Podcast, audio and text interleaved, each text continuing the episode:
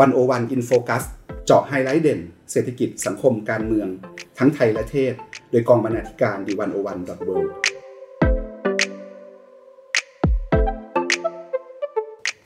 ท่านผู้ฟังครับโจทย์สำคัญเรื่องแรกที่อยากหยิบมาคุยกันวันนี้ คือเรื่องการสร้างครอบครัวของคนรุ่นใหม่ เมื่อเดือนก่อนเนี่ยคุณพันธวัฒน์เศรษฐวิไลหัวหน้ากองบรรณาธิการ One O One ไปคุยกับผู้ช่วยศาสตราจารย์ ดรมนสิการกาญจนาจิตรา นักวิจัยประจำสถาบันวิจัยประชากรและสังคม มหาวิทยาลัยมหิดลนะครับ คุยกันหลายเรื่องเรื่องที่น่าสนใจคำถามหลักๆทำไมคนรุ่นใหม่ถึงไม่ค่อยอยากมีลูกทำไมการเป็นผู้หญิง ถึงไม่ได้ทำให้คนเสียเปรียบเท่ากับการเป็นแม่ ที่ทำงานแบบไหนตอบโจทย์คนรุ่นใหม่ กลไกภาครัฐที่มีอยู่ตอนนี้ ลงมือทำอะไร ได้ทันและเพียงพอต่อสถานการณ์ปัจจุบันที่เกิดขึ้นได้หรือไม่ และเรื่องการสร้างครอบครัวเนี่ยไม่ใช่แค่เรื่องผู้หญิงเท่านั้นนะครับ ผู้ชายจะมีบทบาทในการเข้ามาร่วมสร้างครอบครัวยังไงได้บ้าง สวัสดีครับคุณพันธวัฒน์ครับ สวัสดีครับอาจารย์ปกป้องครับ เริ่มต้นเนี่ยจากประเด็นนี้ก่อนเลยครับครับทำไมคนรุ่นใหม่ คนยุคใหม่ถึงไม่ค่อยอยากมีลูกอ่าก็หลักๆชัดเจนว่าเรื่องงานครับอาจารย์ปกป้องครับก็คือถ้ายึดจาก สิ่งที่อาจารย์มนสิการศึกษาเนี่ย แกก็ไปศึกษา ซึ่งเป็นงานวิจัยที่ก็ถือว่าเป็นชิ้นเด่นของแกนะครับ ชื่อว่าการปรับตัว การปรับวิธีการทำงานของครอบครัวเมื่อมีบุตร ซึ่งคำถามใหญ่เนี่ย มันก็วางอยู่บนโจทย์ที่ว่า ถ้ามีลูกเนี่ยเอ้ยระหว่างการทำงานกับการมีลูกเนี่ยจำเป็นต้องเลือกไหมอืมซึ่งคำตอบที่อาจารย์มนสิการได้มา จากงานวิจัยก็น่าสนใจทีเดียว เดี๋ยวจะค่อยๆ ไล่ไปทีละประเด็คืนอคนนะเจรับน Y เนี่ยสนใจสนใจเรื่องพวกนี้คือครับเหตุผลที่เขาลังเลหรือไม่กล้ามีลูก ไม่กล้าสร้างครอบครัว เพราะกังวลว่าจะกระทบเรื่องงานใช่เรื่องงานเป็นปัจจัยสำคัญที่สุดระใช่ดับครับต้นใช่ใช่ไม่ว่าจะเป็นผู้หญิงหรือผู้ชายก็ตามนะครับอืมๆครับ แล้วผู้หญิงยุคใหม่อย่างดรมนสิการเนี่ยอืมเวลาเขาต้องเลือกระหว่างการทำงานกับเรื่องครอบครัวเนี่ยเขามีวิธีคิดมีวิธีตัดสินใจยังไง หรือเขาเห็นครับเขาไปคุยกับคน รุ่นใหม่ๆเนี่ยคนรุ่ครันบใหม่คิดเรื่องพวกนี้ยังไงอ่าก็จากงานวิจัยของอาจารย์มนสิการเนี่ยก็ไปถามคน Gen Y เนี่ยแหละว่าเอ่อคิดยังไงกับการมีลูกการสร้างครอบครัวหรือรวมถึงการทำงาน พูดง่ายๆก็คือ เช็คเรื่อง work life balance ว่ามันมีอยู่จริงหรือเปล่า แล้วคนเจนนี้เขาคิดยังไงนะครับ ซึ่งเอ่อก็ไปทำสัมภาษณ์มาทั้งสองกลุ่ม ว่ากลุ่มคนที่มีลูกเนี่ยมองยังไง กับกลุ่มคนที่ไม่มีลูกมองยังไง ซึ่งคำตอบที่ออกมาก็น่าสนใจดีก็คืออย่างนี้นะครับเอ่อ คนที่ไม่อยากมีลูกเนี่ยอาจารย์บอกว่าปัจจัยหนึ่งหรือเหตุผลหนึ่งที่น่าสนใจเนี่ยก็คือว่าคนกลุ่มนี้มองว่าช่วงเวลานี้นะครับ ซึ่งก็วัยทำงานแล้วแหละ เป็นช่วงที่ควรตักตวงประสบการณ์ ทั้งเรื่องการงานเรื่องชีวิต ดังนั้นเรื่องมีลูกเนี่ยถ้ามันจะกลายมาเป็นภาระก็ขอพอสไว้ก่อน อืมซึ่งผลที่ตามมาเนี่ยอาจารย์บอกว่าบางคนเมื่ออะรู้สึกว่าพร้อมแล้ว มีลูกกันเถอะ อายุก็เริ่มมากแล้ว ปัญหาอื่นก็จะตามมาต่ออะไรเงี้ยครับ ส่วนกลุ่มที่มีลูกเนี่ยก็บอกว่ากระทบกับงานจริง อืมแล้วก็โดยเฉพาะคุณแม่ทั้งหลายเนี่ย ผลสุดท้ายมันจะนำมาสู่การที่เมื่อมีลูกแล้วกระทบกับงานหรือทำงานได้ไม่เต็มที่ คุณแม่ส่วนใหญ่ก็จะเลือกที่จะออกออกออกจากงานมาเป็นคุณแม่ full time ครับ ครับทีนี้ชีวิตของผู้หญิง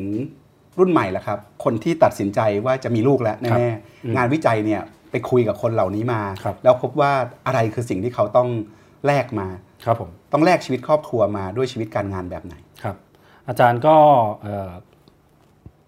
อิงจากคำตอบที่ไปสัมภาษณ์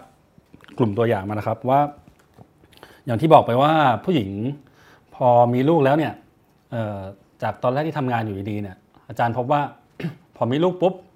ตอนแรกเขาก็คิดว่ายังทำงานอยู่ได้แหละ แต่ไปไปมาเนี่ยลูกคลอดออกมาโฟกัสเปลี่ยน ก็คือแบบว่าเขาให้ความสำคัญกับลูกมากกว่า สนใจคุณภาพของลูกมากกว่า และพร้อมจะเสียสละความก้าวหน้าของการงาน เพื่อให้ลูกเต็มที่ อืมซึ่งภาระที่ตามมาคืออะไรบ้างหนึ่งก็ถ้าลาออกจากงานก็แน่นอนนะครับ เป็นภาระใหญ่หลวง รายได้ลดลง แล้วก็ที่สำคัญเนี่ยไม่ได้ส่งผลเฉพาะแค่หนึ่งหรือสองปีหลังมีลูกนะครับ แต่ มันส่งผลไปทั้งชีวิตเขาเลย เพราะว่าลองคิดง่ายๆว่าถ้าเราเราจากงานมาปุ๊บขาดขาดจากการทำงานไปหนึ่งปีหรือสองปี โดยที่เรากำลังอยู่ในการทำงานที่กำลังก้าวหน้า หรือแบบมีสิทธิ์ก้าวหน้าต่อไปได้เนี่ย มันเท่ากับว่ามันถูกพอสไปเลย อืมอาจารย์บอกว่าอันนี้เป็นแบบสิ่งที่คุณแม่ต้องแลกนะครับ ซึ่งซึ่งพอเราออกจากงานไปแล้วเนี่ยมันจะเสียจุดนี้ไปสมควร หรือบางคนเนี่ยพอลูกเริ่มโต อยากจะกลับมาทำงานใหม่ ก็เป็นเรื่องยากอีก การที่จะคอนเน็กกับงานชุดเก่าได้ หรือสิ่งที่เคยทำมากระทั่งเลทเงินเดือนที่เคยได้มาเนี่ยก็จะมีช่องว่างอยู่พอสมควร ซึ่งอาจารย์ก็ยกตัวอย่างว่าถ้าเทียบกับระหว่างผู้ชายกับผู้หญิงเนี่ยแน่นอนว่าโดยทั่วไปเนี่ยเรื่องค่าจ้างอะไรเนี่ยมันมีความต่างกันอยู่แล้ว แต่ ความต่างอีกอันหนึ่งที่น่าสนใจก็คือระหว่างการเป็นผู้หญิงธรรมดา กับการเป็นผู้หญิงที่มีลูกหรือเป็นแม่เนี่ยอันเนี้ยมีความต่างเยอะกว่าอีก อาจารย์บอกว่าอันนี้เขาเรียกว่า motherhood wage pen- motherhood wage penalty นะครับซึ่งก็ก็คือความต่างจากผู้หญิงคนหนึ่งที่เคยได้ค่าจ้างเท่านี้ พอเปลี่ยนมาเป็นแม่ปุ๊บได้เหลือเท่านี้อะไรเงี้ยครับครับงานวิจัยบอกว่าเงินเดือนลดลงเยอะไหมครับ ก็พบว่าลดตั้งแต่7%ไปถึง 20%เลยนะครับ ซึ่งครับก็ ก็ถือว่าเยอะอยู่ นี่คือผู้หญิงที่มีลูกใช่ออกจากงานมาพอมีลูกใช่แล้วจะกลับไปทำงานใช่ครับค่าจ้างก็จะลดลงถูกกลายเป็นว่าความเป็นแม่เนี่ยถูกลงโทษในเชิงค่าจ้างอืมนะครับอาจารย์เขาถึงมีโค้ดเด็ดที่แบบว่าผมใช้เป็นเอ่อชื่อของบทสัมภาษณ์นี้เลยก็คือว่าเอ่อการเป็นผู้หญิงเนี่ยไม่ได้ทำให้เสียเปรียบเท่าการเป็นแม่ครับ ทีนี้เราคุยกันเรื่องผู้หญิงมาเยอะ ผู้หญิงโดนลงโทษอย่างนั้นโดนลงโทษอย่างนี้ครับยังไม่ได้ยินคำว่าพ่อเลยนะครับอะในครอบครัวนี้มีทั้งพ่อและแม่ คนเป็นครับพ่อเนี่ยจะมีบทบาทยังไงครับในการสร้างครอบครัวมาช่วยแม่ยังไงได้บ้างครับผมก็อาจารย์มนติการก็บอกชัดเจนนะ ซึ่งอันนี้ตอนไปสัมภาษณ์ก็เซอร์ไพรส์เหมือนกัน แกบอกว่าสังคมไทยเนี่ยยังไม่ค่อยเห็นความสำคัญของการให้ผู้ชายออกมาเลี้ยงลูกเท่าไหร่ จากที่ไปสัมภาษณ์ผู้หญิงเนี่ยแม้กระทั่งตัวผู้หญิงตัวแม่เองเนี่ย บางทีก็ยังรู้สึกว่าจะให้ลาทำไม อืมพราะรู้สึกว่าไม่ค่อยอาจจะไม่ได้ช่วยอะไรมากเท่าไหร่ ส่วนใหญ่จะบอกทำน้องว่าเออถ้าให้ลาได้ก็ดี แต่ที่เหลือเนี่ยก็จะมองว่าไม่จำเป็นนัก อืมคำถามที่ตามมาคืออ้าวแล้ว แล้วผู้ชายมันจะเป็นจริงเหรอหรือแบบว่าผู้ชายจะช่วยอะไรได้จริงๆไหมอาจารย์บอกว่าช่วยได้ครับช่วยได้มากเลย ข้อแรกเนี่ยก็คือการส่งเสริมให้พ่อมีวันลาอาจารย์บอกว่าเนี่ยถ้าพ่อมีวันลามากขึ้นเนี่ย จะเป็นกุญแจสำคัญในการที่ทำให้คนรุ่นใหม่ อยากมีบุตรอ่าคำถามคือยังไง อาจารย์บอกว่าปัญหาตอนนี้เนี่ยภาระตกกับอยู่กับผู้หญิงมากเกินไปครับซึ่งอออย่างที่เราก็คงเข้าใจกันดีอยู่แล้วว่า สมัยนี้ทั้งผู้หญิงผู้ชายนะทำงานกันแทบจะเท่าเทียมกันแล้วไอ้ไม่มีใครที่แบบเป็นแม่บ้านอยู่บ้านไปตลอดอะไรอย่างนั้นอยู่แล้ว ซึ่งเขาบอกว่าไอ้ตรงนี้แหละครับเป็นประเด็นสำคัญ เพราะว่า ในเมื่อผู้หญิงต้องทำงานไปด้วย แล้วมีลูกมาแล้วยังต้องเลี้ยงลูกด้วย โดยที่ผู้ชายเนี่ยก็ก็ทำงานอย่างเดียวเป็นหลัก อันนี้มันเป็นการที่ผู้หญิงต้องแบกรับภาระอย่างชัดเจน อาจารย์ก็บอกว่าสังคมเนี่ยยังมองว่าหน้าที่การเลี้ยงลูกยังเป็นของผู้หญิงอยู่นะครับ หมายความว่าผู้หญิงที่มีลูกแล้วทำงานไปด้วย ก็ต้องแบกภาระเต็มๆทั้งสองทาง อืมซึ่งทำงานเสร็จกลับมาล้างขวดนมเลี้ยงลูกกล่อมลูกเข้านอนอีก อืมมันหนักเกินไปสำหรับเขา แต่ว่า ถ้าผู้ชายมีสิทธิ์ลาเนี่ยมันจะนำไปสู่อะไร อาจารย์บอกว่าข้อแรกคือการส่งแมสเซจกับสังคมว่าการเลี้ยงลูกเนี่ยมันไม่ใช่หน้าที่ของผู้หญิงคนเดียวแล้วนะมันเป็นหน้าที่ของทั้งพ่อและแม่ที่ต้องช่วยกัน ช่วยกันยังไงเขาบอกว่าการที่ผู้ชายได้มีส่วนร่วมตั้งแต่ต้นเนี่ยข้อแรกเลยก็คือจะทำให้คุณเป็นพ่อเนี่ยต้องเข้าใจมากขึ้นว่าการเลี้ยงลูกมันเป็นยังไงตั้งแต่ต้น และถ้าได้ร่วมเลี้ยงกันตั้งแต่ต้นแล้วเนี่ยมันก็จะจะนำไปสู่การที่เขาช่วยกันเลี้ยงไปตลอดอย่างตลอดรอดฝั่ง แต่ถ้าไม่ได้เริ่มตั้งแต่แรกนะครับ หรือช่วยเลี้ยงนิดๆหน่อยนิดๆหน่อยๆเนี่ยก็เอ่ออันนี้คือแบบว่าเรื่องจริงเลยก็คือแบบ เช่นกับพ่อกลับจากทำงานมา จะอุ้มลูกก็คือแบบพยายามจะให้เวลาลูก แต่กลายเป็นว่าอุ้มไม่เป็นลูกร้องไห้ ลูกร้องไห้เสร็จไม่รู้จะทำยังไง ให้ลูกหยุดร้องไห้ ส่งให้แม่ อืมกลายเป็นว่า เออ คือพ่อแม้จะพยายามแล้วเนี่ย แต่ก็ก็ไม่ได้อีก เพราะฉะนั้นควรเริ่มช่วยกันเลี้ยงตั้งแต่ต้นเนี่ยครับครับ และสถานการณ์ที่พ่อแม่เผชิญ ข้อจำกัดต่างๆ ในชีวิตแบบนี้ ภาครัฐเข้ามาช่วยวางนโยบายยังไงได้บ้างครับผมที่ส่งเสริมให้ครอบครัวมันอยู่ดีมีสุขได้มากกว่านี้ครับส่งเสริมให้การแลกกันระหว่างชีวิตการงานกับชีวิตครอบครัว ของคนรุ่นใหม่ๆเนี่ยครับไม่ได้ราคาแพงขนาดนี้ คนจะได้กล้าสร้างครอบครัวกล้ามีลูกกันครับ ก็อาจารย์มนสิการบอกว่ามีสี่ข้อหลักๆ ที่สามารถทำได้นะครับ ข้อแรกคือเรื่องวันลา อาจารย์บอกว่าสามารถเอ่อ ขยายไปได้อีกเพื่อให้เพียงพออซึ่งอันนี้ก็มีมุมที่น่าสนใจบางมุม เช่นออย่างตอนนี้เนี่ยเข้าใจว่าสิทธิลาคลอดก็คือ 98 วันหลังคลอดนะครับ อาจารย์บอกว่าในต่างประเทศเนี่ยมีการขยายเพิ่มขึ้นกว่านี้นอกจากเพิ่มในแง่ปริมาณแล้ว ยังขยายไปถึงช่วงก่อนคลอดด้วย ซึ่งอันเนี้ยอาจารย์น้องเป็นปัจจัยสำคัญ เพราะว่าถ้าลาได้แค่ตอนหลังคลอดเนี่ยมันก็จะบางทีแบบ ช่วงหนึ่งสัปดาห์ก่อนคลอด หรือหนึ่งเดือนก่อนคลอดเนี่ยคุณแม่เองก็ต้องการที่จะพักผ่อนหรือเตรียมพร้อมสำหรับการคลอดเต็มที่ครับ เพราะฉะนั้นเรื่องการขยายวันลา แล้วก็ขยายช่วงของการลามาเป็นก่อนคลอดเนี่ยก็เป็นประเด็นหนึ่งที่สำคัญและน่าจะทำได้ ส่วนข้อที่ 2 ก็คือการทำงานที่ยืดหยุ่น อันนี้ชัดเจนนะครับ อาจารย์ก็บอกว่าจากปัญหาที่ว่ามาว่าคุณแม่เนี่ยเเลือกออกที่จะออกมาเป็นแม่บ้าน full time หรือเลี้ยงลูก full time สิ่งที่ตามมาคือว่าเขาก็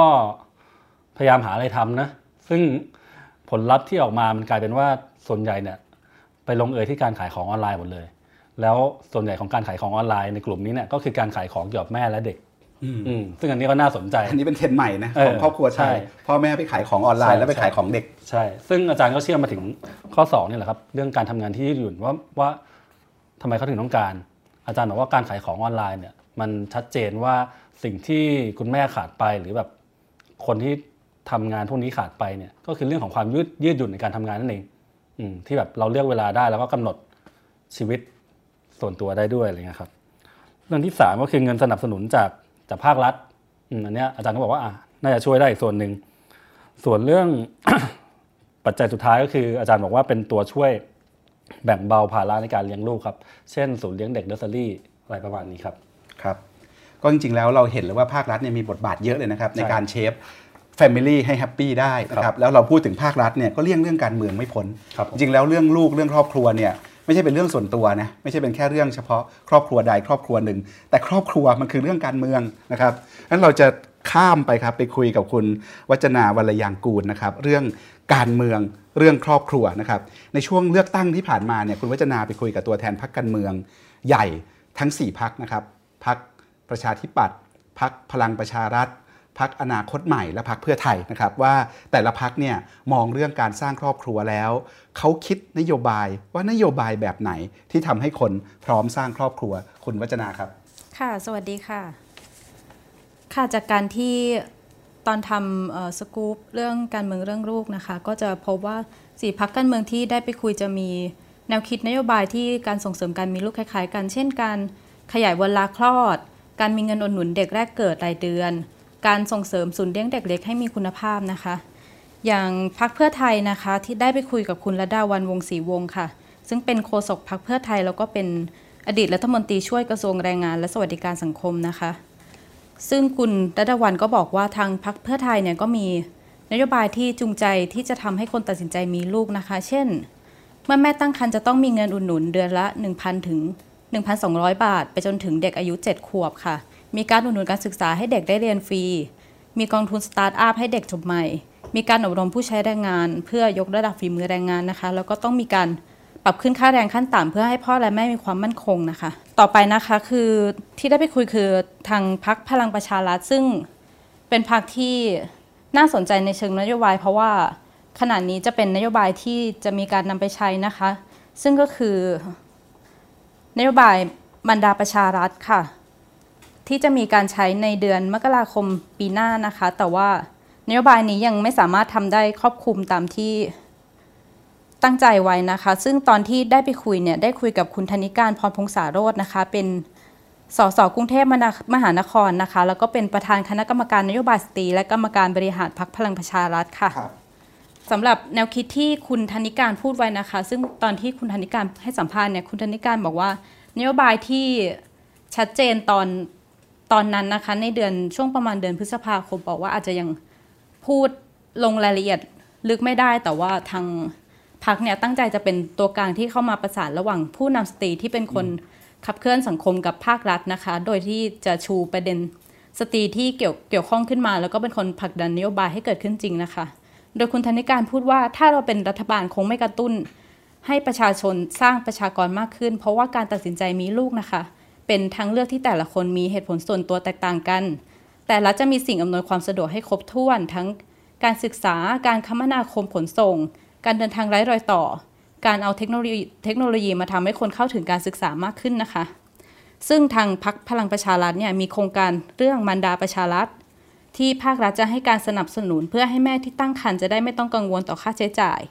ที่เกิดขึ้นในการเลี้ยงดูเด็กหนึ่งคนค่ะ เพราะว่านี่คืออนาคตของประเทศนะคะ ซึ่งถ้ามีการแย้งว่าทำไมต้องใช้งบมากมายไปกับส่วนนี้ ก็จะเป็นเรื่องที่ทางพรรคจะต้องต่อสู้เรื่องข้อมูลค่ะ ซึ่งทางนโยบายมันมันดาประชารัฐนะคะ ก็คือการให้เงินสนับสนุนในช่วงตั้งครรภ์เดือนละ 3,000 บาท ช่วยค่าทำคลอด 10,000 บาท แล้วก็ให้ค่าเลี้ยงดูบุตรเดือนละ 2,000 บาทจนถึง 6 ปี รวมเงินทั้งสิ้นประมาณ 181,000 บาทต่อเด็กหนึ่งคนนะคะ ซึ่งนโยบายนี้ที่จะใช้เริ่มแรกจะใช้เฉพาะกับคนที่ถือบัตรคนจนก่อนค่ะ ต่อมานะคะคือพักอนาคตใหม่อะค่ะครับซึ่งคนที่ได้ไปพูดคุยด้วยเนี่ยคือคุณวันวิภาไม้สนนะคะ เป็นสสบัญชีรายชื่อพักอนาคตใหม่ แล้วก็เป็นคนที่ทำงานด้านแรงงานมาก่อนนะคะ ซึ่งคุณวันวิภาเนี่ยก็พูดไว้น่าสนใจนะคะว่า คือทางพักอนาคตใหม่ก็มีการผลักดันนโยบายที่เกี่ยวข้องกับแม่และเด็ก แต่ว่าสิ่งที่คุณวันวิภาต้องการเน้นก็คือการผลักดันรัฐสวัสดิการทั่วหน้าให้เป็นสิทธิ์ของประชาชน ไม่ใช่เป็นการทำในรูปแบบสงเคราะห์ แต่ว่าเป็นการทำเพื่อให้ประชาชน มีความเสมอภาคและมีความเป็นคนเท่าเทียมกันนะคะโดยการการที่มีสวัสดิการตั้งแต่เด็ก ตั้งครรภ์เจ็บป่วยชราคือตั้งแต่เกิดจนถึงเจ็บป่วยสูงอายุเลยค่ะ โดยคุณวันวันวิพานะคะ มองว่านโยบายนโยบายต่างๆ ควรจะเป็นสิทธิ์ที่ประชาชนควรได้รับ โดยไม่แบ่งแยกคนรวยคนจน หรือว่าหรือแบ่งแยกว่าเป็นการสิทธิ์ของข้าราชการ หรือว่าเป็นประกันสังคม แต่ว่าต้องเป็นสิทธิพื้นฐานให้ประชาชนได้สร้างความมั่นคงในชีวิต แล้วก็เป็นการลดความกังวลในการวางแผนมีบุตรค่ะ ค่ะต่อมานะคะ เป็นพักประชาธิปัตย์นะคะ ซึ่งน่าสนใจที่ว่าพักนี้มีนโยบาย กี่ยวกับแม่และเด็กที่ชัดเจนที่ชูมาตั้งแต่ช่วงการหาเสียงนะคะ ซึ่งได้ไปคุยกับคุณรัชดาธนาดิเรก กรรมการบริหารพรรคประชาธิปัตย์ค่ะ ซึ่งทางพรรคประชาธิปัตย์มีนโยบายเกิดปั๊บรับสิทธิ์เงินแสนค่ะ ที่จะมีการจ่ายเงินอุดหนุนการเลี้ยงดูบุตร ตั้งแต่อายุ0ถึง8ปี โดยเดือนแรกจะจ่ายให้ 5,000 บาท แล้วจากนั้นจะจ่ายให้เดือนละ 1,000 บาทจน 8 ปีค่ะ สิ่งที่คุณรัชดา ยกตัวอย่างขึ้นมาก็คือเรื่องศูนย์เด็กเล็กกับมุมนมในสถานประกอบการนะคะ ซึ่งเป็นสิ่งที่ทางพักอยากผลักดันให้เกิดขึ้น โดยอาจจะใช้มาตรการทางภาษีช่วยจูงใจผู้ประกอบการให้ทำให้เกิดขึ้นได้จริงค่ะ และสิ่งที่น่าสนใจที่คุณรัชดาอธิบายไว้ชัดเจน คือเรื่องการขยายวันลาคลอดนะคะ จาก 3 เดือนเป็น 6 เดือน เท่ากับว่า ขยายเวลาคลอดจาก 90 วันเป็น 180 วันนะคะ ตามมาตรฐานที่ UN Women สนับสนุนค่ะ แต่ว่าคุณรัชดาบอกว่า สิ่งที่ทำให้ทางพักแตกต่างกับพักอื่นก็คือว่า ถ้าประกาศเพิ่มวันลาคลอดขึ้นมานะคะ ผู้ประกอบการจะมองว่ามันเป็นภาระทางพรรคประชาธิปัตย์เลยเห็นว่า เงินชดเชยเงินเงินชดเชยช่วงลาคลอดที่เพิ่มขึ้นมานะคะรัฐจะต้องเป็นผู้จ่ายให้แม่ให้มีรายได้ตามค่าแรงขั้นต่ำขั้นต่ำนะคะ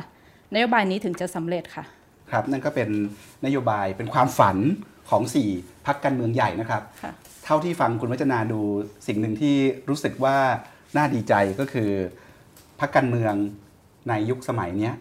ก็ให้ความสนใจกับมิติเรื่องครอบครัว มิติเรื่องสิทธิแรงงาน มิติเรื่องแม่และเด็กนะครับ แต่ว่าสิ่งที่ต้องจับตาดูกันต่อไป คือคิดนโยบายเนี่ยคิดได้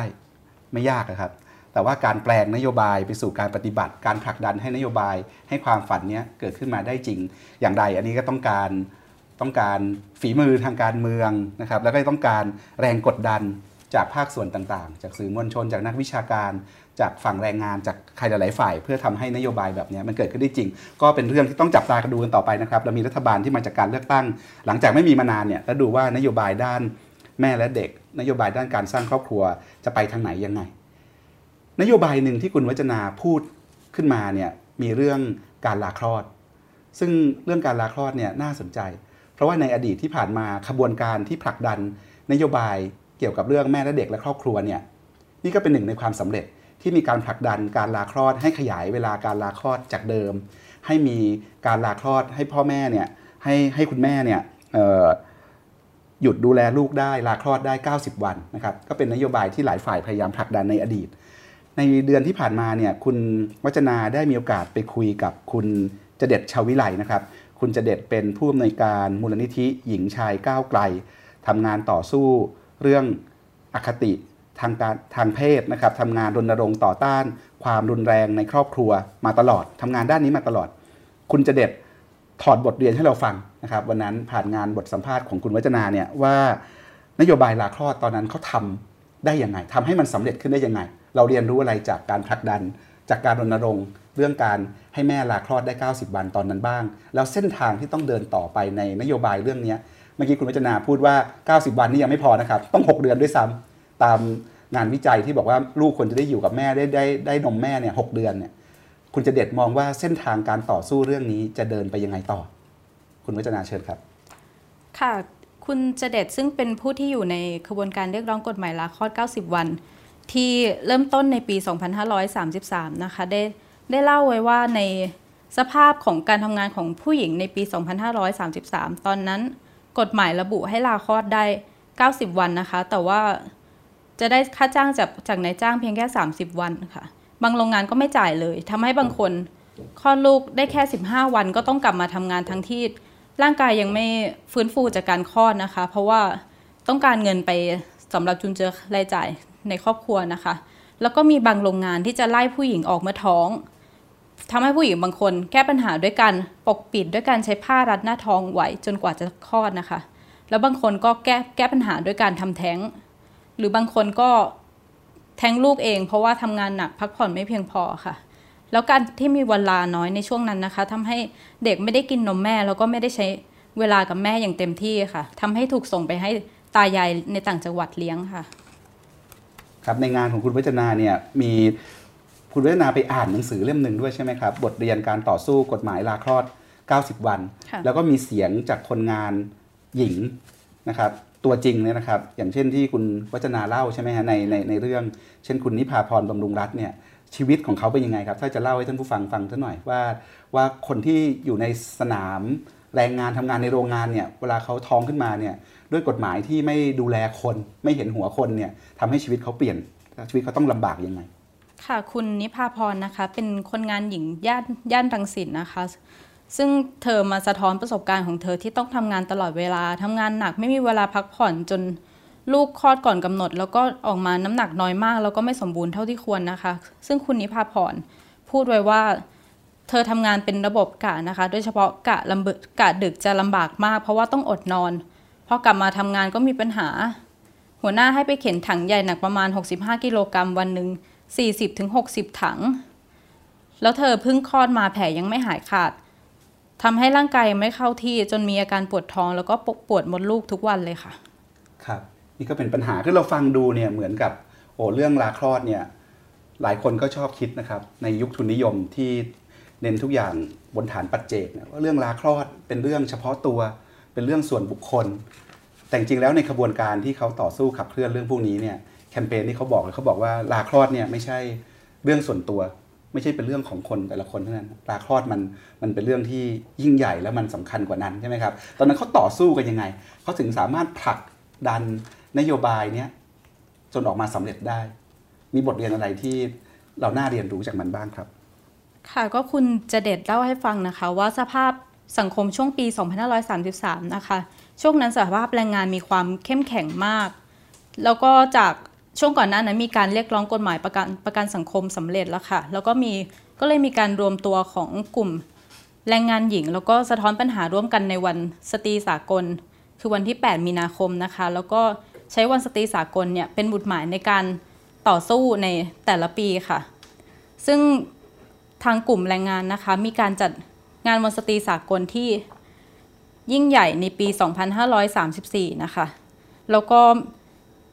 มีการเชิญรัฐมนตรีสำนักนายกในขณะนั้นมาแล้วก็ก็เลยมีการพูดคุยพูดคุยกันว่าควรจะมีควรจะมีข้อเสนอหรือข้อเรียกร้อง ไปในการจัดงานในวันนั้น จนได้ข้อสรุปเรื่องปัญหาการลาคลอดทำให้เป็นประเด็นที่ทางกลุ่มสหภาพแรงงานร่วมกันผลักดันนะคะ แต่กลายเป็นว่าพอ เรียกร้องไปแล้ว ทางรัฐบาลให้สิทธิ์ลาคลอด 90 วันแค่กับข้าราชการหญิงนะคะ ในปี 2535 พร้อมกับคำตอบที่บอกว่าอย่าหมักมาก ซึ่งยิ่งทำให้เครือข่ายแรงงานยิ่งออกมาเคลื่อนไหวกันมากขึ้นกว่าเดิม แล้วก็มีการมีการม็อบมีการเคลื่อนไหวเป็นระยะ มีการจัดเวทีอภิปรายเดินขบวนรณรงค์แล้วก็มีการยื่นหนังสือเรียกร้องค่ะจนปี 2536 ซึ่ง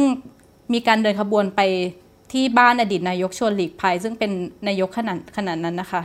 โดยมีคุณอภิสิทธิ์เวชชาชีวะมารับเรื่องแทนค่ะ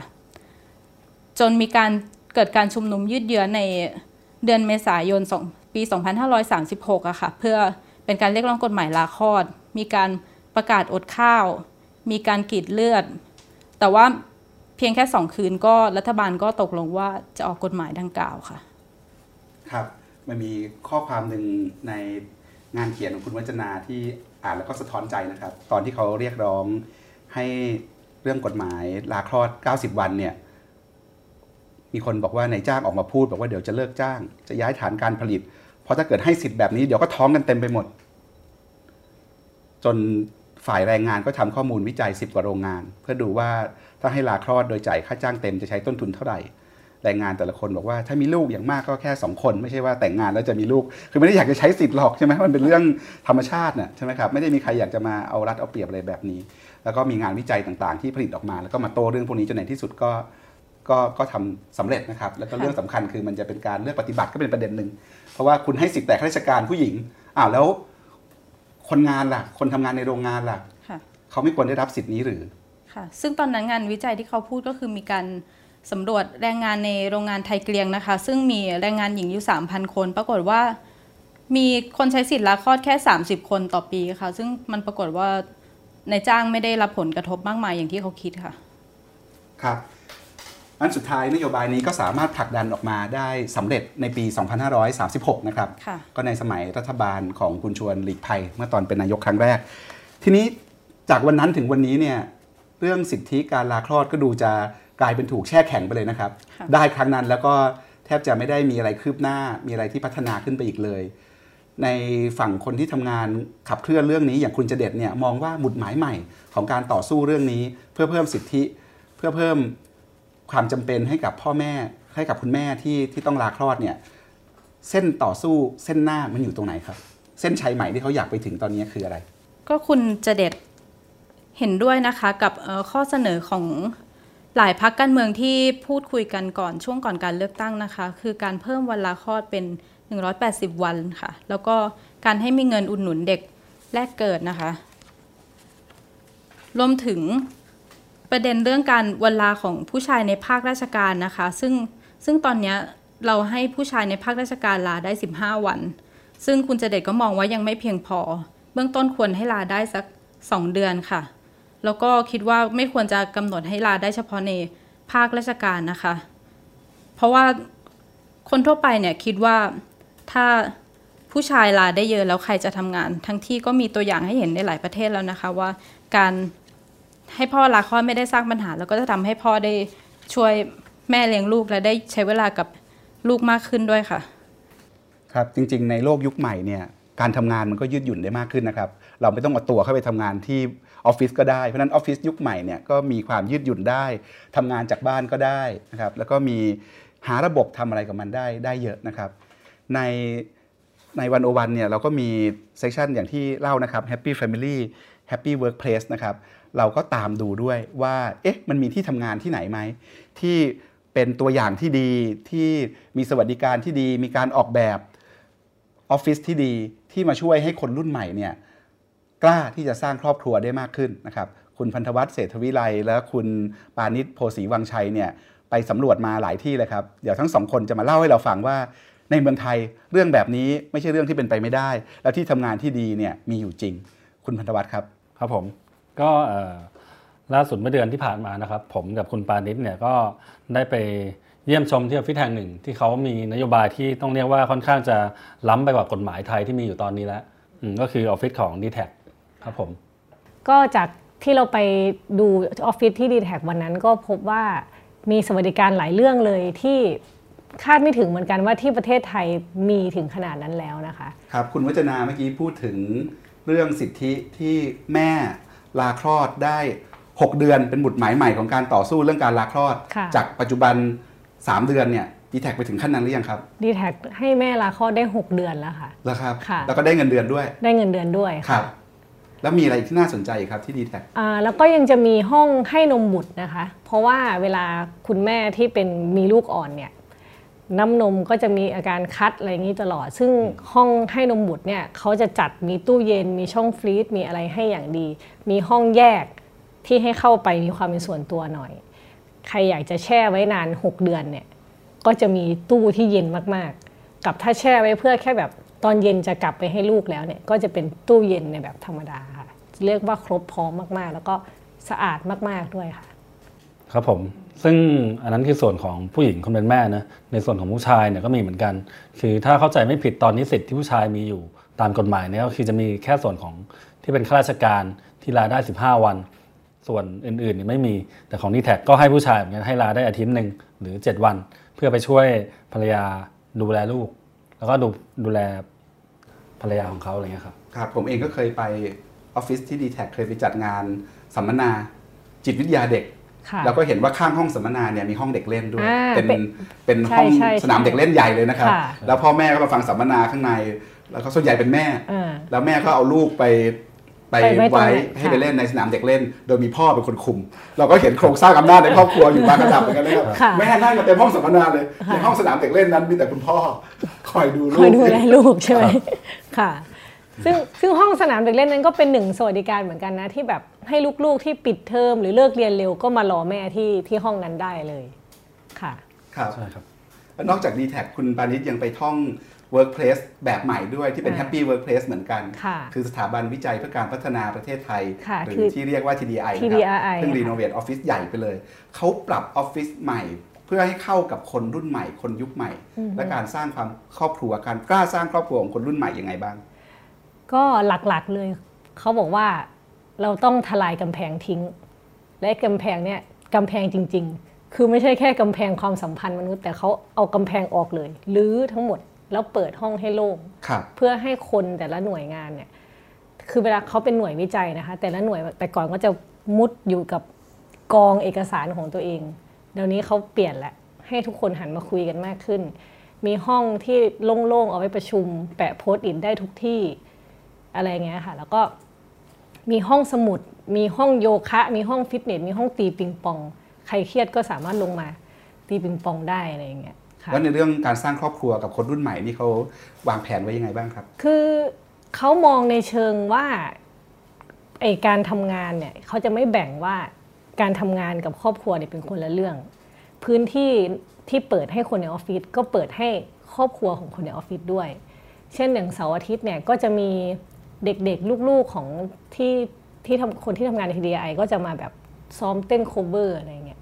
หรือว่าตอนเย็นก็มานั่ง บางคนกำลังเตรียมสอบเข้ามาหาลัยก็มาให้พี่ๆนักวิจัยติวให้ก็มีอะไรอย่างเงี้ยก็คือความเชื่อมโยงระหว่างครอบครัวกับที่ทำงานมันกลมกลืนเป็นเนื้อเดียวค่ะ ครับผมก็อันนี้ก็จะคล้ายๆกับ d t แทนะครับ ซึ่งตอนที่ผมกับคุณปานิชไปเนี่ยก็ได้มีโอกาสคุยกับเอ่อคนที่ดูแลด้านทรัพยากรมนุษย์ก็คือตำแหน่งเขาเรียกว่า CPO หรือ Chief People Officer อืมชื่อคุณนาฏฤดีนะครับ แกก็บอกว่า คือเราก็ยกประเด็น work life balance ไปถามเขาว่าที่ d t แทเป็นยังไง เขาบอกว่าเอออันนี้ก็ดีแต่ว่า d t แทก็จะมีหลักที่เรียกว่าจาก work life balance จะเปลี่ยนเป็น work life integration ก็คือว่าแทนที่เราจะแยกแล้วไป balance เนี่ยก็คือรวมกันเลยอย่างเช่นที่เอ่อยกตัวอย่างเรื่องสนามเด็กเล่นอะไรที่แบบพูดถึงไปเมื่อสักครู่นะครับ ก็คือว่าเอ่อมันสามารถมาจอยกันได้อยู่ ระหว่าง work กับ life อะไรเงี้ยครับ ครับ นี่ก็เป็นที่ทำงานของคนห้องแอร์นะครับค่ะของแรงงานคอปกขาว แรงงานชนชั้นกลาง ชนชั้นกลางระดับบนขึ้นไป ชนชั้นนำของสังคมไทย ทีนี้งานเดือนที่แล้วเนี่ยคุณปานิชนอกจากเข้าห้องแอร์แล้วเนี่ยยังออกนอกห้องแอร์ด้วยค่ะเพราะว่าในตลาดแรงงานมีแรงงานอีกหลายคนนะครับ ที่ตกหล่นหรือร่วงหล่นจาก โครงข่ายความคุ้มครองทางสังคมใช่ไหมครับค่ะเหล่าพนักงานนอกห้องแอร์ทั้งหลายอืมยาม คนขับรถ คนที่เอ่อพนักต้องงานคนงานคก่อนทำสร้าความงคนทำความสะอาดค่ะพนักงานก่อสร้างอืมเราไปคุยกับเขามาเหมือนกัน เรื่องค่ะ workplace work life balance ในแบบที่เขา อยากเห็นอยากได้เนี่ยค่ะสำหรับสวัสดิการเพื่อการมีลูกของคนที่เป็นพนักงานประจำหรือพนักงานชั่วคราวนอกห้องแอร์เนี่ยเขาฝันอะไรและความเป็นจริงที่เขาเจอเขาเจออะไรอืมให้พูดตรงๆนี่ก็คือว่าแตกต่างแตกต่างพอสมควรเลยนะคะกับกับไอจากที่เราไปดูที่ d t แทหรือที่ DRI นะคะ เพราะว่าอย่างแรกเนี่ยสวัสดิการพื้นฐานมีก็คือประกันสังคม แต่ว่าก็ลาคลอดได้ปกติ ปัญหาก็คือว่าบางคนเนี่ยเขาเป็นพนักงานประจำก็จริง แต่เขาได้เงินเป็นรายวัน สมมุติเขาหายไปเงิน 300 ก็หายไปเลย ดังนั้นบางคนก็เลยเลือกที่จะไม่ลาคลอดคือท้องจนถึงที่สุดแล้วอะก็ยังทำงานก็ยังฉาบปูนอยู่ ต้องรอให้คลอดก่อนถึงจะไปหยุด แล้วก็ลูกออกมาได้สักไม่นานก็อยากกลับมาทำงานแหละ เพราะว่าไม่มีเงิน ซึ่งซึ่งอันนี้เนี่ยเขาก็มีสวัสดิการเรื่องวันลาคลอดตามกฎหมาย แต่เขาก็เลือกที่จะไม่ใช้ทั้งหมด เพราะว่าเงินมันจะไม่ไม่พอ อันที่สองคือมีประกันสังคม แต่ก็อย่างที่รู้ว่าประกันสังคม มันก็ถ้าถึงคราวจริงๆอะมันก็อาจจะไม่ได้ครอบคลุมหรือช่วยเหลือเขาได้มากขนาดนั้นนะคะค่ะแล้วก็ยังมีเรื่องคือพอบอกว่านอกห้องแอร์แล้วเนี่ยมันก็เป็นงานที่ต้องเจอแดดเจอฝนเนาะมันก็ใช้ร่างกายเยอะ ดังนั้นเนี่ยใช้ร่างกายเยอะด้วย อยากได้เงินด้วย แล้วท้องด้วยในเวลาเดียวกันเนี่ย มันก็เลยเป็นจังหวะที่เรียกได้ว่าก็ลำบากอยู่ค่ะคุณปานิชไปคุยกับคนมาหลายคน มีมีโมเมนต์ไหนที่ฟังแล้วจุกหรือสะอึกบ้างว่าโหมันมีอันหนึ่งที่ไปคุยกับคุณป้าคนหนึ่งนะคะเขาทำงานรับเหมาก่อสร้างเขาก็บอกว่าแต่ก่อนเนี่ยเขาไม่ได้ทำงานประจำนะคือรับเหมาเอง แล้ว ตอนที่คลอดลูกแล้วเนี่ยมีลูกยังเล็ก มันจะมีอาการคัดนมนะคะ ปกติเวลาคัดนมเนี่ยถ้ามีห้องให้นมบุตรแล้วก็ไปไปเอาออกมาใส่กล่องแช่ช่องฟรีซใช่ไหมแต่คุณป้าบอกว่ามันคัดก็คัดไป แกก็ปล่อยให้มันคัดอย่างนั้น ถ้ามันออกมาก็คือปล่อยให้มันออกมา ในระหว่างที่ฉาบปูนอยู่นี่แหละ เพราะว่ามันมันก็จำเป็นอะไรเงี้ยแต่แกก็คุณป้าก็บอกว่าก็เลี้ยงลูกทั้งสองแบบคือ ให้กินทั้งนมผงแล้วก็ให้ให้นมตัวเองค่ะเพราะว่ามันไม่สามารถที่จะไปมีเวลาที่จะให้นมลูกเองได้ตลอดเวลาขนาดนั้นครับค่ะ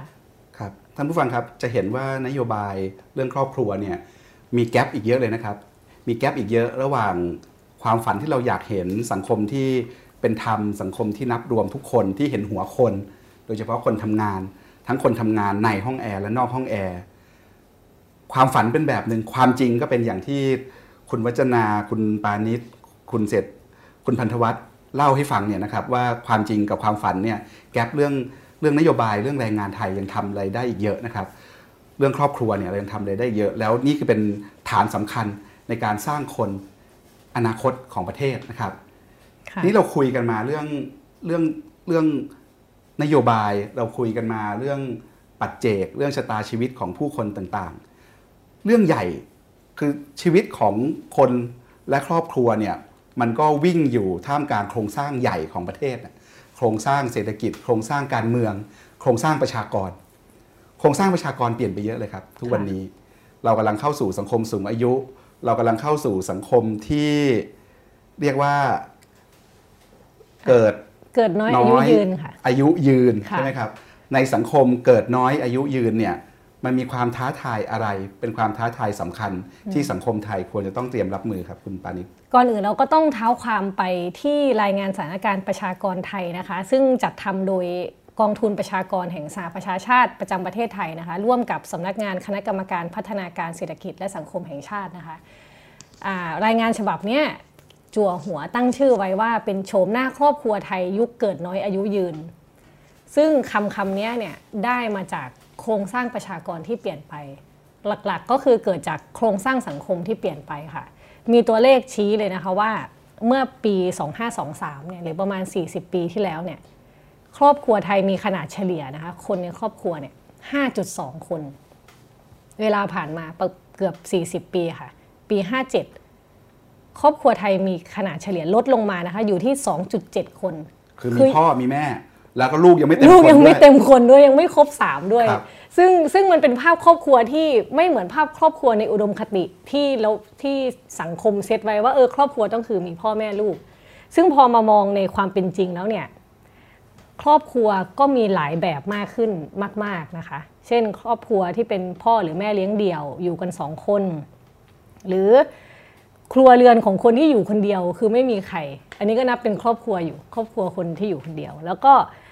อาจจะเป็นกลุ่มคู่สามีภรรยาที่อยู่ด้วยกัน แต่ว่าไม่มีบุตรนะคะ หาเงินทั้งคู่อยู่เป็นคู่รักกันไป แล้วก็อีกอันนึงที่มีเยอะมากๆก็คือครอบครัวแบ่งกลางค่ะ ครอบครัวแบ่งกลางนี่ก็คือ ครอบครัวที่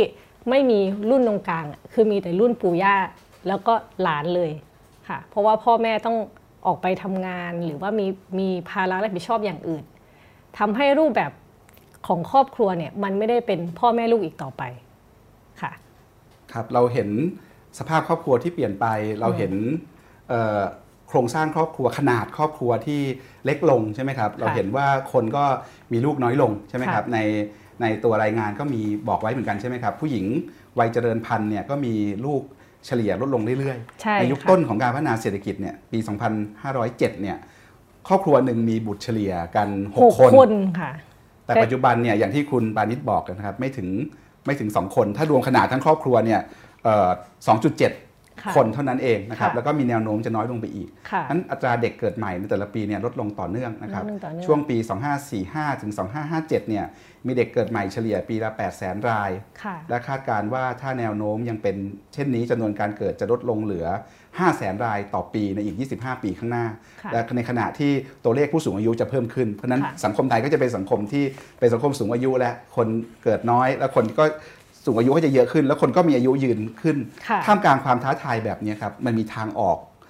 ตรงไหนหรือมันมีเรื่องอะไรที่เราควรจะต้องใส่ใจมาคิดกัน ค่ะ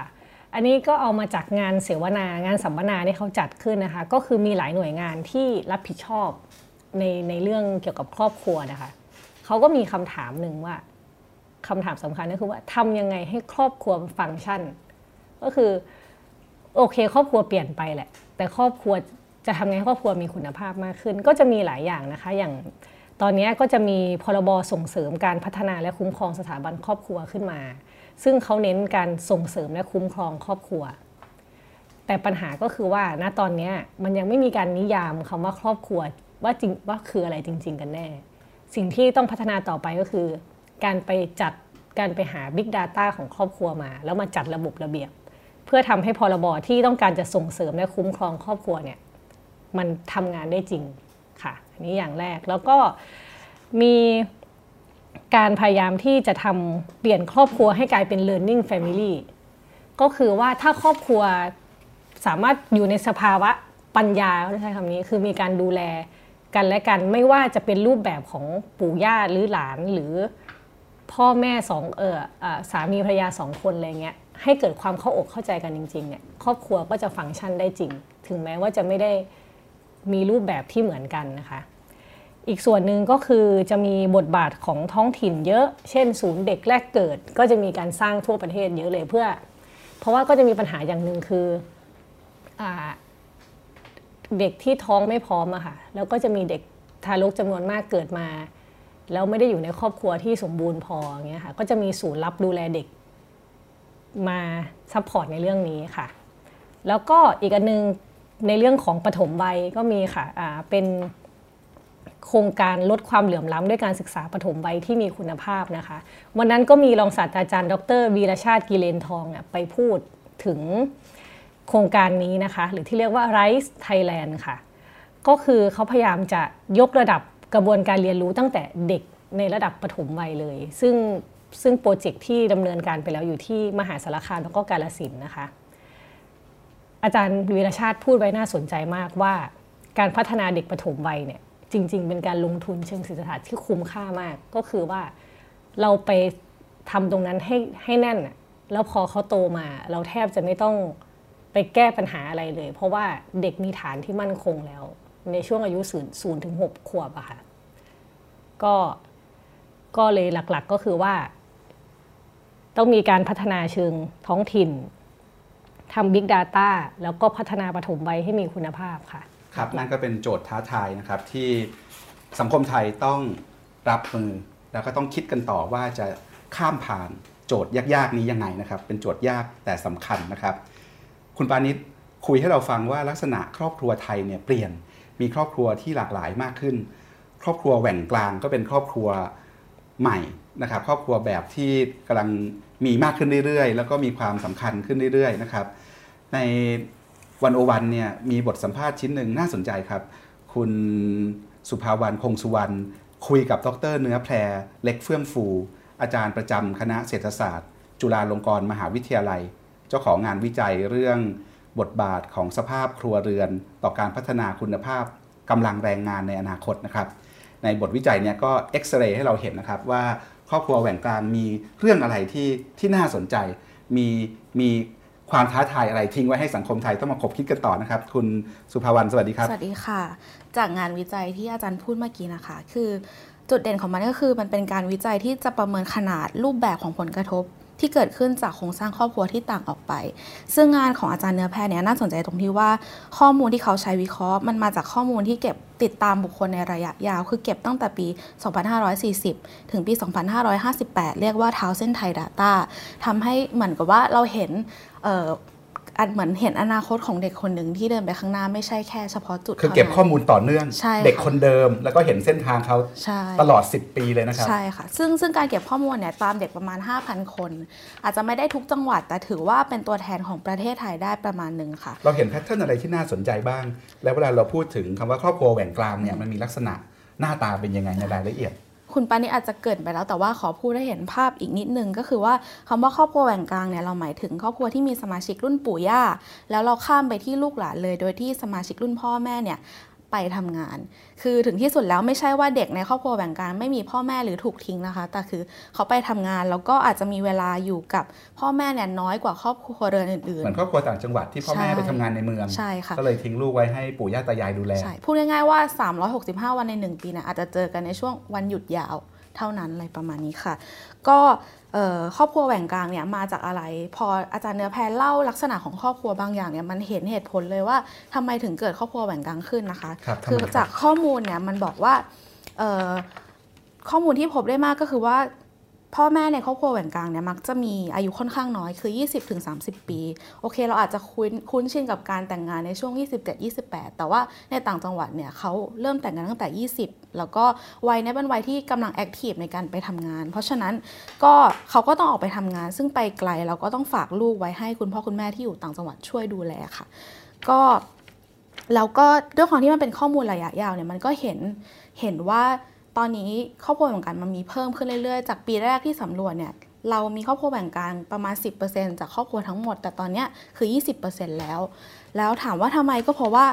มันผันไปตามการย้ายถิ่นของคนก็คือย้ายถิ่นไปตามงานตามตามที่ที่มีงานนะคะ นอกจากกรุงเทพเราก็มีภาคตะวันออก ซึ่งมีนิคมอุตสาหกรรมอยู่เยอะ ก็ทำให้นั่นแหละค่ะก็คือซึ่งทำให้คนที่อยู่ในครอบครัวแบ่งกลางเนี่ยพบมากพิเศษก็คือภาคอีสานและภาคเหนือที่เขาย้ายเข้ามา ครับลักษณะโครงสร้างเป็นแบบนี้เราพอเห็นแล้วว่าเขาเป็นใครอยู่ตรงไหนค่ะผลกระทบของการมีครอบครัวแหว่งกลางต่อสังคมไทย ต่อสังคมเศรษฐกิจไทยมันมีมิติไหนที่น่าสนใจบ้างครับ อย่างแรกเลยเราก็ต้องพูดถึงตัวเด็กเลยค่ะ สิ่งที่อาจารย์เนื้อแพรเน้นเป็นพิเศษก็คือเรื่องการศึกษา จากการติดตามเป็น 20 เปลี่ยนเนี่ยมันเขาพบว่าเปรียบเทียบกับเด็กที่ได้อยู่ใกล้ชิดกับพ่อแม่แล้วเนี่ยเด็กในครอบครัวแบ่งการมีผลสำลิดทางการศึกษาที่ต่ำกว่าครอบครัวอื่นประมาณ ปีถึงปีครึ่ง แล้วก็นอกจากนั้นแล้วมันก็ยังมีผลที่ส่งต่อไปอีกเนื่องจากมันเนื่องจากการศึกษาอย่างเช่นว่า เด็กเหล่านี้ก็อาจจะเสี่ยงต่อการเป็นพ่อแม่วัยใสในอนาคตด้วยค่ะครับแล้วก็อาจารย์เนื้อแพรยังไปดูเป็นงานศึกษาชิ้นหนึ่งนะคะ ของดรไกรยศพัฒาวาสเป็นผู้เชี่ยวชาญนโยบายด้านเศรษฐศาสตร์การศึกษา เขาก็บอกว่าต่อให้เด็กในครอบครัวกลางๆเนี่ยได้เรียนแต่สุดท้ายแล้วอาจจะไม่ได้ไปอาจจะลงทะเบียนเรียนแต่ว่าไม่ได้ไปจริง ๆ คือเป็นเรื่องเป็นเรื่องความใส่ใจแล้วก็แรงผลักดันในการเรียนด้วยอะไรเงี้ยค่ะ นอกจากผลกระทบต่อตัวเด็กแล้ว มันก็ยังมีผลกระทบต่อคุณตาคุณยายที่ดูแล เพราะสุดท้ายแล้วเขาก็ยังต้องทำงานถูกไหมคะ แต่ว่าทำให้อาชีพของเขาเนี่ยจำกัดลงเนื่องด้วยต้องดูแลหลานทำให้ทำงานได้แค่อาจจะเป็นเกษตรกรรมในครัวเรือน หรือว่าอยู่ภายในหมู่บ้านในอำเภอเท่านั้นอะไรอย่างเงี้ยค่ะ ซึ่งถ้าพอพอมีอย่างนี้แล้ว มันก็มีพอมีทางออกนะคะ อย่างเช่นในท้องถิ่นต่างจังหวัดอบตเนี่ยก็จะมีคล้ายๆเป็นชายแคร์ขึ้นมา ซึ่งแต่ว่าชายแคร์เนี่ยอาจจะไม่ได้ถูกออกแบบว่ามีกระบวนการให้เด็กอย่างไรบ้าง มันอาจจะเป็นที่ที่นำนำเด็กไปอยู่ร่วมกันหรือฝาก โดยที่ไม่ได้มีการวางแผนมากขนาดนั้นเลยอะค่ะ นี่ก็เป็นหนึ่งกระทบ แล้วก็อีกอันหนึงนะคะ คือตัวพ่อแม่เองเขาก็ไม่ได้นิ่งเฉยที่จะดูแลลูกคือทุกคนก็รักลูกแล้วก็พยายามจะทำอะไรต่างๆ ซึ่งพ่อแม่เนี่ยบางคนก็ถึงกับว่าปั๊มนมในเมืองเนี่ยส่งกลับไปที่ต่างจังหวัดนะคะ ไม่ใช่แค่ส่งเงินอย่างเดียวคือปั๊มนมส่งไปด้วย ปั๊มแล้วก็ฟรีซแล้วก็ส่งรถตู้ไป ซึ่งปัญหาเนี่ยมันก็น่าเป็นห่วงตรงที่ว่าเอาแล้วถ้าเกิดระบบขนส่งมันชะงักขึ้นมา นมก็อาจจะเสียบูดหรือสุดท้ายไปไม่ถึงเด็กอยู่ดีนะคะแล้วก็ถึงแม้ว่าเด็กจะดูอยู่ในความดูแลของปู่ย่าเนี่ยก็ไม่ใช่ว่า คือเขาเขาก็ดูแลอย่างดีแหละค่ะ แต่อย่างไรก็ตามมันไม่เหมือนกับพ่อแม่ดูแล โดยเฉพาะเมื่อพ่อแม่เป็นคนในวัยที่สามารถรับรู้ข้อมูล เกี่ยวกับการเลี้ยงลูกได้ดีกว่า มันอาจจะทำให้พาเด็กไปในพัฒนาการที่ถูกต้องมากกว่าอะไรอย่างเงี้ยค่ะ ครับ คุณสุภวรรณครับ เวลาเราพูดถึงครอบครัวแหว่งกลางเนี่ย มีตัวละครที่เกี่ยวข้องเยอะไปหมดเลยนะครับค่ะพ่อแม่ ปู่ย่าตายาย ตัวเด็กเองค่ะโรงเรียน ชุมชน ผู้ประกอบการที่พ่อแม่ทำงาน รัฐค่ะ ในงานวิจัยของอาจารย์เนื้อแพรเนี่ยเขาบอกว่าใครต้องทำอะไรบ้างค่ะ อย่างแรกเลยก็คือผู้เกี่ยวข้องทั้งหมดนะคะเอ่อพ่อแม่เนี่ยเข้าใจค่ะว่าว่ามันเป็นความจะเป็นเรื่องเงิน แต่ว่าอาจารย์เนื้อแพรก็ชวนให้เห็นข้อกังวลด้วยว่าการไม่มีเวลาเนี่ยมันมันมันมีผลนะ มันมีข้อเสียมาก แล้วก็อาจารย์แกก็อยากผลักดันให้พ่อแม่คิดว่า ในเมื่อไม่มีเวลาจริง ๆ แล้วมันมีทางเลือกไหนบ้างที่จะช่วยคุณได้ เช่นอ่า ส่งเสียงไปถึงอบตหรือส่วนท้องถิ่นเนี่ยให้สร้างศูนย์เลี้ยงเด็กดีๆ จะได้ไหม หรือร่วมกันตั้งคำถามว่าในเมื่อต้องย้ายเพราะไม่มีงานในชุมชนทำยังไงล่ะ ให้งานมันกลับมาอยู่ในชุมชนหรือบริเวณใกล้เคียงแทน อันนี้คือในฐานะพ่อแม่นะคะ ส่วนที่เราพูดทิ้งไว้ก็คืออบตที่มีชายแคร์เนี่ยค่ะ ก็จริงๆแล้วเนี่ยศูนย์เลี้ยงเด็กอะ่ะเป็นหนึ่งในค่าวัดคุณภาพก็คือเหมือน KPI ของอบตเหมือนกัน เพราะฉะนั้น ส่วนท้องถิ่นเองก็ควรจะตั้งคำถามว่าทำยังไงให้ศูนย์เลี้ยงเด็กมันมีคุณภาพ และแบ่งเบาภาระทั้งจากพ่อแม่และตายายได้มากขึ้น นอกจากนั้นแล้วไม่พูดถึงคงไม่ได้เลยเพราะว่าผู้ประกอบการกับรัฐก็เป็นส่วนสำคัญที่อยู่ในเรื่องเหล่านี้เหมือนกันค่ะสำหรับผู้ประกอบการอาจารย์เนื้อแพรก็ได้ฝากไว้ว่า คือคุณภาพของคนที่ทำงานให้คุณสุดท้ายแล้วก็ขึ้นอยู่กับการที่เขาได้รับการดูแลดีๆ แล้วก็ ต้องคำนึงด้วยว่าการที่เขามาทำงานเนี่ยเขา give up หรือเสียอะไรในชีวิตไปบ้างเพื่อมาทำงาน ถ้าคนเหล่านี้มีคุณภาพชีวิตที่ดี คุณภาพของงานคุณก็จะดีขึ้นด้วย แล้วก็เอ่อย่างน้อยในนิคมอุตสาหกรรมอะน่าจะทำศูนเลี้ยงเด็กได้ไหม และมีบุคลากรที่รู้เกี่ยวกับการเลี้ยงเด็กจริง ๆ ได้ไหม ไม่ใช่ว่าเอาเด็กมาทิ้งมันก็ไม่ต่างจากภาพที่ต่างจังหวัดอยู่ดีอะไรเงี้ยค่ะ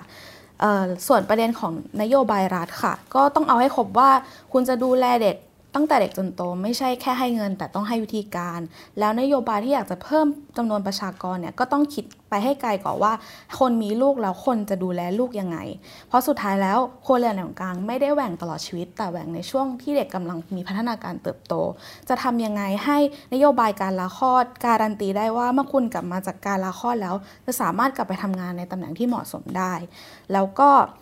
ไม่ใช่แค่แม่เท่านั้นก็พูดถึงพ่อด้วยในเมื่อลาบวชได้ลาเกณฑ์ทหารได้ อาจารย์เนื้อแพรก็อยากจะให้ลาเลี้ยงบุตรได้ด้วยค่ะ